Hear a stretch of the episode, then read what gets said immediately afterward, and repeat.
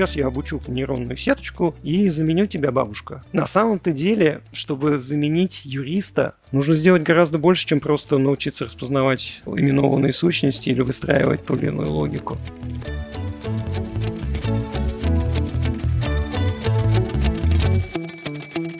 Здравствуйте, с вами подкаст Deloitte «Точка зрения». Спецпроект Legal Tech School, который мы организовали совместно с фондом Сколково. Мы будем обсуждать актуальные бизнес-задачи, их возможные решения, говорить о лучших практиках и типичных ошибках, которых не стоит допускать. Слушайте на нас на iTunes, подкаст, Google Podcast, смотрите на YouTube, ставьте нам оценку и оставляйте ваши комментарии, если такие есть. Сегодня мы бы хотели обсудить применение искусственного интеллекта, machine learning а, прочих модных buzzword ов как это называется, buzzword ов э, именно в юридической профессии, автоматизации юридической работы. Меня зовут Дмитрий Беспалов, digital директор департамента Tax and Legal. Я рад представить, сегодня у нас в гостях Федор Краснов, директор департамента информационных систем управления Naumen. Здравствуйте, Федор. Добрый день, Дмитрий. Большое спасибо за то, что пригласили и дали возможность пообсуждать этот интересный, на мой взгляд, очень актуальный вопрос для всех нас.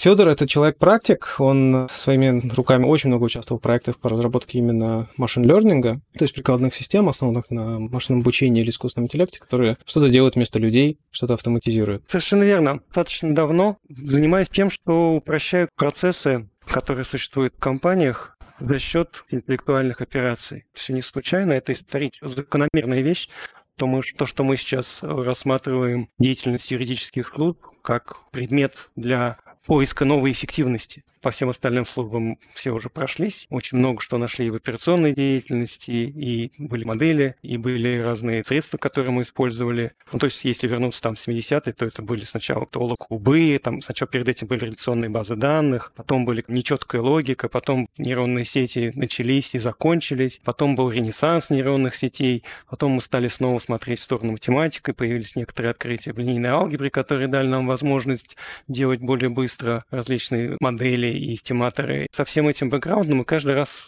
обращались то к науке, то к бизнесу и смотрели, что можно сделать более эффективно. Где люди тратят время на рутинные операции, которые можно отдать на сторону машин. Пограничная позиция, когда мы, с одной стороны, смотрим в науку, с другой стороны, в бизнес, позволяла нам как-то каждый раз находить что-то новое и предлагать компаниям новые инструменты. Поэтому для меня это, в общем, эволюционный процесс. Я вот прорыва, как сейчас это в СМИ освещается, не вижу вижу. И мы можем, если хотите, проследить логику того, что сейчас происходит, и понять вехи, которые случились пару лет назад глубоким обучением и неструктурированными данными с текстами, что дало возможность именно рассматривать legal tech.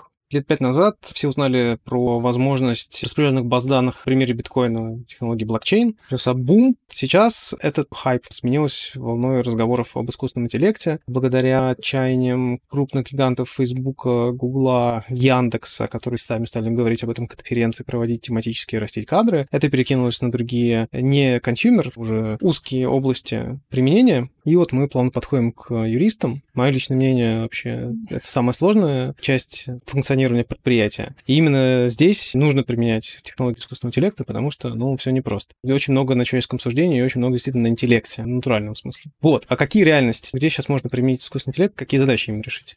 мы стараемся решать действительно истинные задачи, да, и анализировать процесс на уровне операций. Мы работаем с слабо структурированными документами. Например, это договор. Понятно, что это не стихи на казахском, нет свободной формы, то есть есть некая слабая структура. Это будет, скорее всего, русский текст. Словарь будет специфический, а для нас словарь – это, по сути, размерность того пространства, в котором мы работаем. И мы видим, что есть операции с этими договорами. Люди так или иначе выверяют их и вычитывают. Пришел договор, нужно понять, он легитимный или нелегитимный. Человек смотрит на текст и обращается к базам для того, чтобы посмотреть там ту или иную дополнительную информацию. Есть такая операция, как рассмотрение договора. Эксперт-юрист проверяет, что в шапке те контрагенты, которые описаны в этом договоре, они же существуют и в подвале. Это простое действие. Вот, собственно говоря, посыл по росту эффективности, и мы можем ему помочь. Мы можем сказать, смотри, у тебя договор вначале заключается между ромашкой и лютик, а внизу у тебя совершенно не ромашка и не лютик. Вот подобные операции составляют доверие между теми средствами, которые мы разрабатываем, и персоналом, который пытается их использовать использовать. Мы же не сможем заменить человека алгоритмами или моделями без установления доверия к этим моделям. Поэтому должен быть такой некий поступенчатый процесс, мы должны понимать, что это там, вхождение, там, инерция, неприятие того, что мы предлагаем. Когда мы говорим искусственный интеллект, люди немного напрягаются. Когда мы говорим, что это просто замена рутинных операций, окей, рутинные операции никто не любит. Если мы выявили контрагента как такового, значит, что мы можем выделять из текста сущности то, что называется Named Entity Recognition. Там есть определенный набор методов для работы с выделением этих сущностей. Это можно сделать на английском языке и на русском. Сейчас есть средства. На мой взгляд, они сейчас более-менее уравнялись. И точности есть фреймворки, которые позволяют выделять такие сущности, как адрес, организация, имена людей, даты, стоимости, проценты, пени и все вот эти вот сущности, связанные с юризмом, мы можем выделить и дальше уже каким-то образом с ними работать. Федор, допустим, мы нашли в определенном фрагменте текста процент.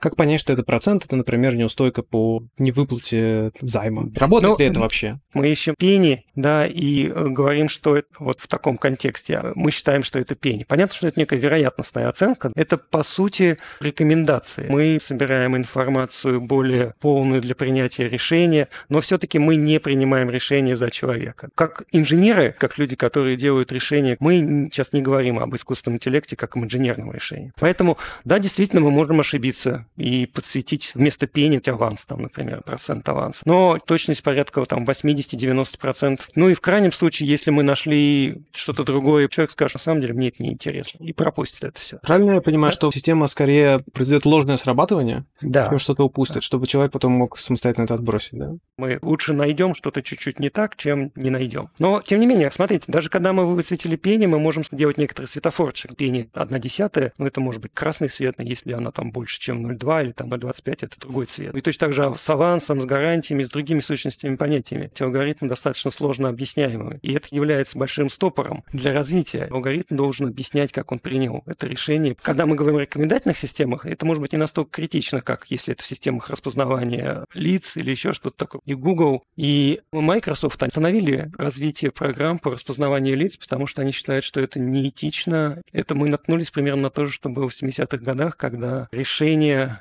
искусственного интеллекта была определенной гендерной логикой, нельзя было достигнуть чистой нейтральной логики. Занятно, что спустя 50 лет опять системы, которые обучаются на данных, которые имели некоторые человеческие предубеждения, также начинают перенимать человеческие предубеждения, да. расовые, половые и так далее. Да, и это большая, кстати, проблема, ее изучают, там, защищают докторские. Это очень связанная проблема с self-explainable artificial intelligence. Сделать решение объясняемым гораздо сложнее, чем просто принять его. К счастью, когда мы занимаемся legal tech ом, как раз и важно, чтобы решения были смещенными, условно скажем, от лица юриста. Это все-таки не просто не человек с улицы, mm-hmm. да, это человек, который обладает определенной логикой, ну, имеет определенный mindset. Здесь мы как раз заточены на то, чтобы вот смещенность поддерживать. В вашем опыте можете привести пример каких-то юридических задач, которые удалось с помощью ML, AI, с помощью технологий машинного обучения искусственного интеллекта решать какой-то прям бизнес-кейс, если это возможно? Не могу сказать, что сейчас есть какие-то кейсы, которые прям завораживают. В основном все-таки это достаточно узкие задачи, которые важны для конкретного клиента, представляют для него значительно большую ценность, чем для остальных. Ну вот смотрите, у нас есть хороший кейс по работе с нормативно-методическими документами. Крупные организации свою операционную модель описывают с помощью нормативно-методических документов. Есть бизнес-процесс, есть методисты, которые эти процессы разрабатывают. Например, процесс принятия решения от приостановки к процессу бурения должен быть. Этот процесс прописан так, чтобы потом остановка эта, которая приведет, естественно, к ухудшению показателей, чем была обоснована. Если компания крупный холдинг, то там может быть 100 тысяч таких документов. И в какой-то момент возникает задача цифровой трансформации. Раньше, чтобы Вик протирал какой-то прибор, смотрел на стрелку и руководствовался тетрадочкой с определенными значениями, чтобы принять решение. Сейчас ему предиктивная модель говорит, что с вероятностью такой-то будет остановка бурения из-за того, что заклинит ствол, и ты должен выключить его. Чтобы изменить этот процесс,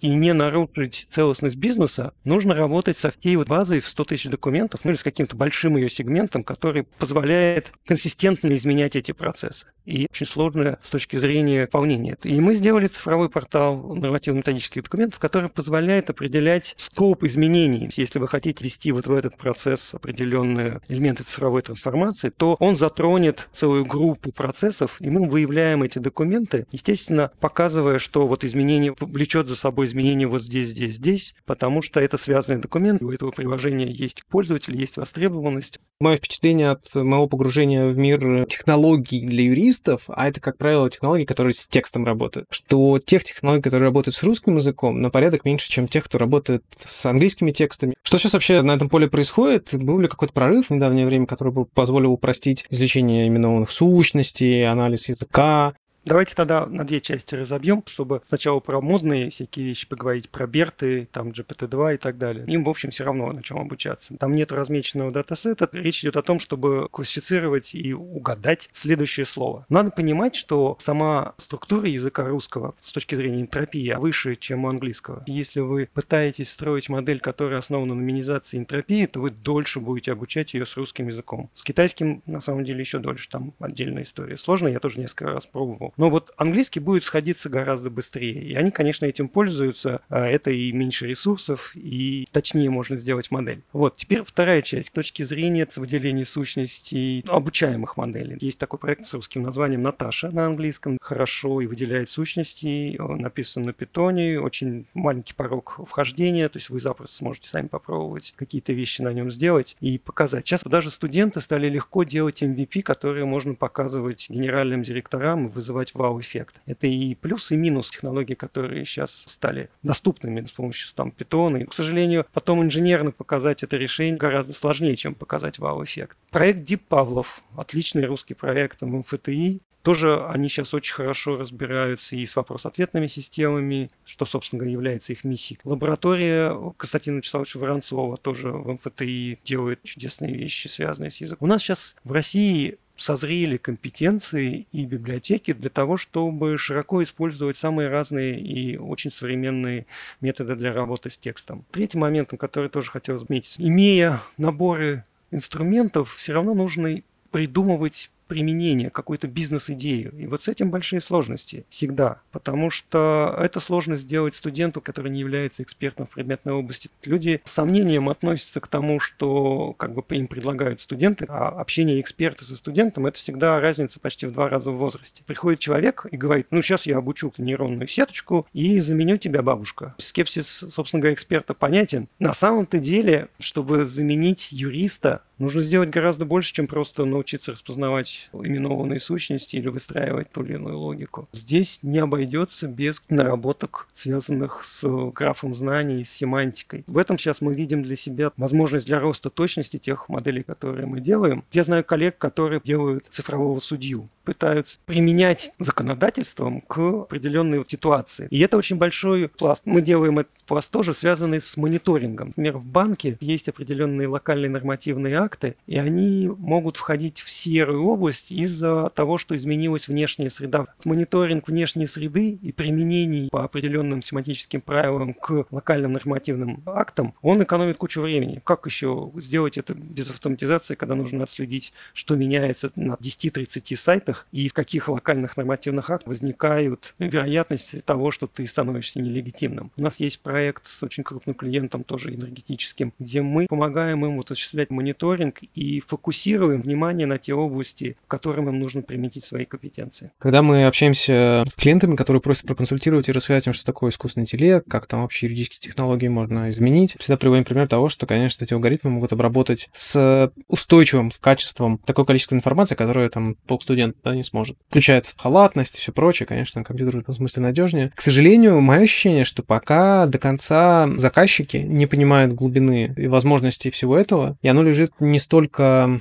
конечно же, в снижении затрат, сколько в открытии новых возможностей или избежании каких-то очень глубоких рисков, предотвращения неприятных ситуаций.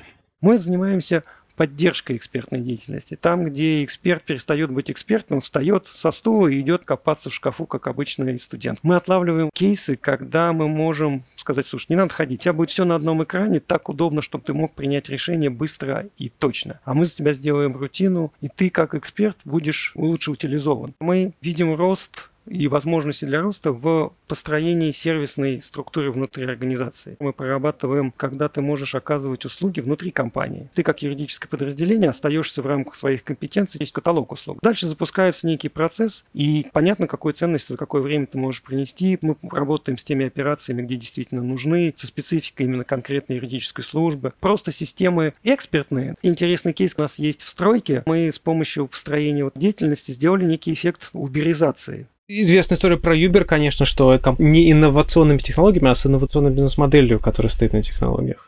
То же самое мы сделали с экспертами, когда за экспертизой обращались в какое-то региональное подразделение, нужно было использовать только экспертов этого регионального подразделения. Мы простроили процесс, в котором весь пул экспертов организации от Владивостока до западного края нашей страны работает на все заявки, и вы можете назначать определенные экспертизы очень различным людям, географически распределенным. Естественно, от этого взрыв производительности и эффективности сравним с тем, что сделал Uber. Хотя на самом деле это очень простая вещь с точки зрения машинного обучения. У вас есть проект, проект и модель, которая понимает, что если в нем определенные слова связаны с пожарной безопасностью, с какой-то терминологией, то вы отдаете это эксперту по пожарной безопасности. Если документ связан с другими аспектами строительства, вы его распределяете на другого строительства. Просто автоматизация роутинга на уровне классификации. Очень простые модели, ничего такого сложного, но они уверенно работают, понятно, объяснимо и экономят время, что, собственно говоря, самое важное. Мне кажется, мы хорошо обсудили прикладную область. Слушатели там смогут на себя примерить, применить фантазию, даже придумать, где они могут все это применить. Хотел бы немножко опять вернуться к технологиям. Мое мнение, что даже несмотря на то, что Google и OpenAI — это корпорации, которые больше всех вкладывают в эти системы, они еще во многом основаны на коллаборативности, на том, что это open source, на том, что у них большое количество данных в публичном доступе для тренировки. В силу естественных причин у нас этих данных меньше. Вы упомянули две основные технологии для работы с языком, которые в России есть. Они обе open source. Это Наташи и Дипалов. Как вы чувствуете, может как-то это измениться? Больше университеты начнут вкладывать в open source? Есть определенные такие точные, может быть, прорывы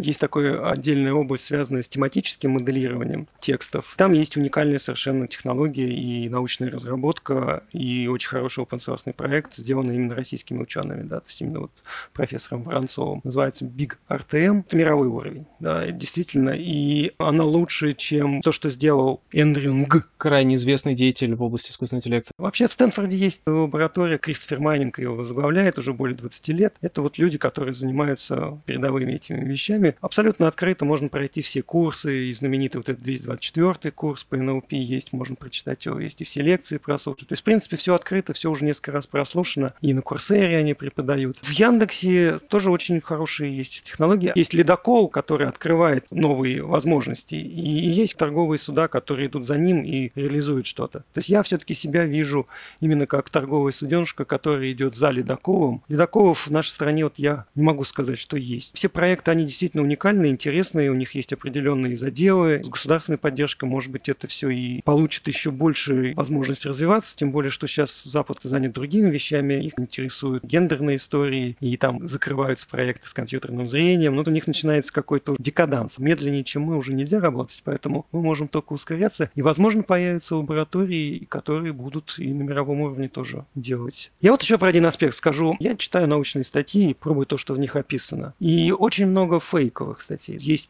код на гитхабе, ты скачиваешь его, и он не работает. Да, пытаешься повторить эксперимент, не повторяется. Нет того результата, который есть в графиках в этой статье.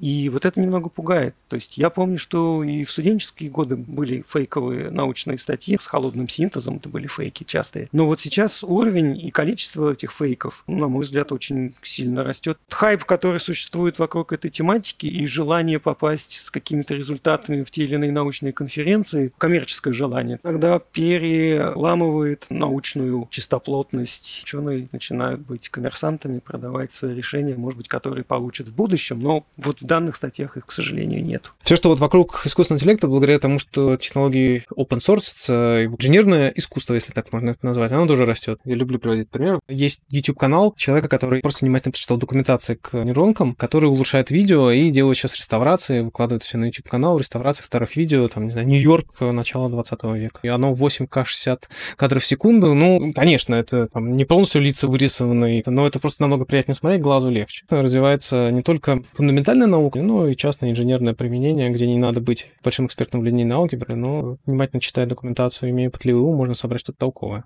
Entertainment создает для меня обратный эффект, потому что люди говорят, все это про студенты все сделали, чего ты копаешься? Моя-то область все-таки это бизнес и инженерные решения, и там у всех моделей, к сожалению, есть некая область применимости. То, что делают сейчас нейронные сети, это скорее ух ты, работает, а не стабильность, устойчивость по Липунову или там еще какой-то вид устойчивости. Если копнуть чуть-чуть в сторону, ситуация чуть-чуть изменится, как себя поведет тот или иной алгоритм, для меня важно. Человек, который будет пользоваться той разработкой, которую я делаю, и если он не сможет получить эффект, то это будет моя вина. Я выберу более простой, надежный алгоритм с более широким возможностью применения, чем какой-то узкий, э, непроверенный, новый, но который может дать феноменальный результат. Это же не спортивное программирование, когда вы должны любыми способами найти и сделать точность на полпроцента больше, чем у другого, да, и получить разовый приз, добавить его себе в резюме. Мы же с клиентами работаем по 5, по 6, по 7 лет. У нас партнерские отношения. Для меня репутация очень важна. Я очень внимательно отношусь к моделям. Тоже распознавание образов. Есть статьи, где люди описывают, что алгоритм, связанный с сетями, ориентировался на водные знаки, а не на изображение. В водных знаках содержалась информация о том, что изображено на картинке, и, соответственно, классификация была там фантастической. Это жульничество. Притом жульничество как бы алгоритма, это не будет работать и будет плохо масштабироваться. Точно так же с текстами нужно очень аккуратно смотреть. Достаточно много идет тестирования, обкатки, может быть, скучных, но, тем не менее, необходимых для бизнеса вещей. В качестве подтверждения ваших слов, например, когда мы слышим, что нейронные сети применяются в банковском споринге, чтобы оценить кредитоспособность физического и юридического лица. И здесь вероятность ошибки в том, что ну, конкретному человеку не выдашь кредит, твой бизнес не пострадает. А не в частных, а в общих случаях система работает неплохо, повышается бизнес-показатели. Работа с юридическим текстом, особенно для одного какого-то заказчика, так не выйдет, потому что достаточно пропустить один важный как ковенант или ошибку, или допущение в договоре, и ты можешь рисковать миллионами рублей или даже долларов, или другой валют. Плавно переходя к к другому вопросу, который хотел задать. Знаете ли вы, такая есть система э, Kira Systems, они работают с английским языком в основном, они анализируют договоры как раз на предмет рисков, ковенант и так далее. Они учатся на каких-то ключевых словах для того, чтобы понимать в абзацах текста, где может содержаться то или иное условие, а потом помогают на входе анализировать договоры, их заранее подсвечивать, структурировать, помогают делать, например, есть такой юридический процесс due diligence, когда нужно оценить большой объем документов, он позволяет как-то это автоматизировать. Как такие системы работают? Вы представляете себе, что это такое? Я думаю, что они не могут работать замкнуто, они все-таки должны смотреть на внешние системы, потому что ну, делать due diligence без информации о том, были ли открыты судебные дела на участников этой сделки, ну, достаточно сложно. То есть нужно куда-то лазить и отдельно смотреть. И мы в этом смысле тоже ориентированы на то, чтобы искать дополнительную информацию во внешних системах. И там тот же там ОГРН проверять, еще какие-то вещи, адреса, владельцы, руководители, дочерние компании. У нас есть системы, которые эту информацию содержит. Да. Но используя эту информацию, можно строить такие графы знаний, в которых связи можно находить очень и очень нетривиальные в связи с, там, к примеру, покупками каких-то дорогих транспортных средств у дочерних предприятий, которые одновременно приходили в какой-то закупочный процесс, чтобы сделать его специфичным для одной из участников. И мы сейчас делаем такое предложение для того, чтобы анализировать закупки. Риски, которые обычным анализом не отследить. И здесь нам очень очень помогают как раз графы. Графы вообще очень сильный инструмент. У вас есть пакет документов, но их надо анализировать вместе. Мы делаем из этого документа маленький веб-сайтик. Вы можете с этого документа по какому-то определенному понятию перейти на то, где это понятие используется или где оно определено. Вы можете прослеживать те связи, которые мы простроили на основании правил предметной области. Вот это вот очень хороший, на мой взгляд, подход к любому корпусу документов, превращение его в такую семантическую сеть, в которой можно ориентироваться двигаться, не перелистывая страницы, а переходя с одной ссылки на другую по тем смыслам, которые мы договорились, что существуют. Еще хотел затронуть тему машиночитаемого права привести вообще, в принципе, российское право к какому-то моменту к условной машиночитаемости. Понятно, для чего это нужно? Для того, чтобы, например, функционирование экономики могло осуществляться в автоматическом режиме. Автоматическое исполнение договоров, а из них и судов, а из них и судебных решений. Такую мультитранзакционность. Если смотреть на вот эту идею, конечно, в общем, это больше похоже на утопию, но если смотреть в частности, наверняка в этом есть какие-то здравые идеи того, что можно было бы применять. Есть ли возможность перейти от текущего состояния нормотворческой деятельности, того, как тексты сейчас формулируют, планируется какой-то автоматизация, например, законы разбирать на кристические или более сложные правила для компьютеров? Я вот как ученый, я верю, что это будущее, да, и мы к этому идем. Если посмотреть на другие области, на медицину, то там уже давно они стараются раскладывать новые знания по определенным онтологическим сетям. Для них очень важно поиск противоречий, потому что там это связано просто с жизнью. В законах нам нужно произвести большую работу, чтобы нормализовать существующее законодательство и разложить его на такие элементарные сущности, которые не противоречиво между собой связаны. Я знаю некоторых исследователей в высшей школе экономики, которые исследуют научные подходы к цифровому судейству, к цифровому нормотворчеству. Я читал их статьи, очень сложно даже найти те функции, которые будут работать как функции близости в пространстве. Мы превращаем с вами тексты в какое-то векторное пространство. Это вот очень важный такой переход именно от букв к цифрам, потому что работать с буквами математические методы не могут, они работают только с цифрами. Нам нужно сопоставлять каждому слову какой-то вектор. И дальше ну, речь идет о том, в каком пространстве, что это за вектор, из чего он состоит. И вот это вот достаточно понятные вещи. Наверное, все слышали про библиотеку, которая Word to Vec, FastText, соответственно, GLAV, библиотеки. И вот эйфория, которая была связана с тем, когда их открыли, да, что действительно можно построить вектор короля, вектор королевы, и если из вектора короля вычесть вектор слова мужчина и прибавить вектор слова женщина, получится вектор очень близкий к слову королева. То есть, когда вот это вот показали Томаш Миколов, то это был прям, конечно, вау-эффект. Но потом были статьи, что, к сожалению, кроме гендерных вот этих вот вещей, там, адресов и еще там двух-трех примеров, это все работает существенно хуже. Говорить об этом каком-то вот прорыве научном достаточно сложно. Скорее, некая евристика родилась, которую сейчас все используют. Она очень удобная, у нее есть хорошие, много возможностей для применения. Но, тем не менее, есть и ограничения, к сожалению.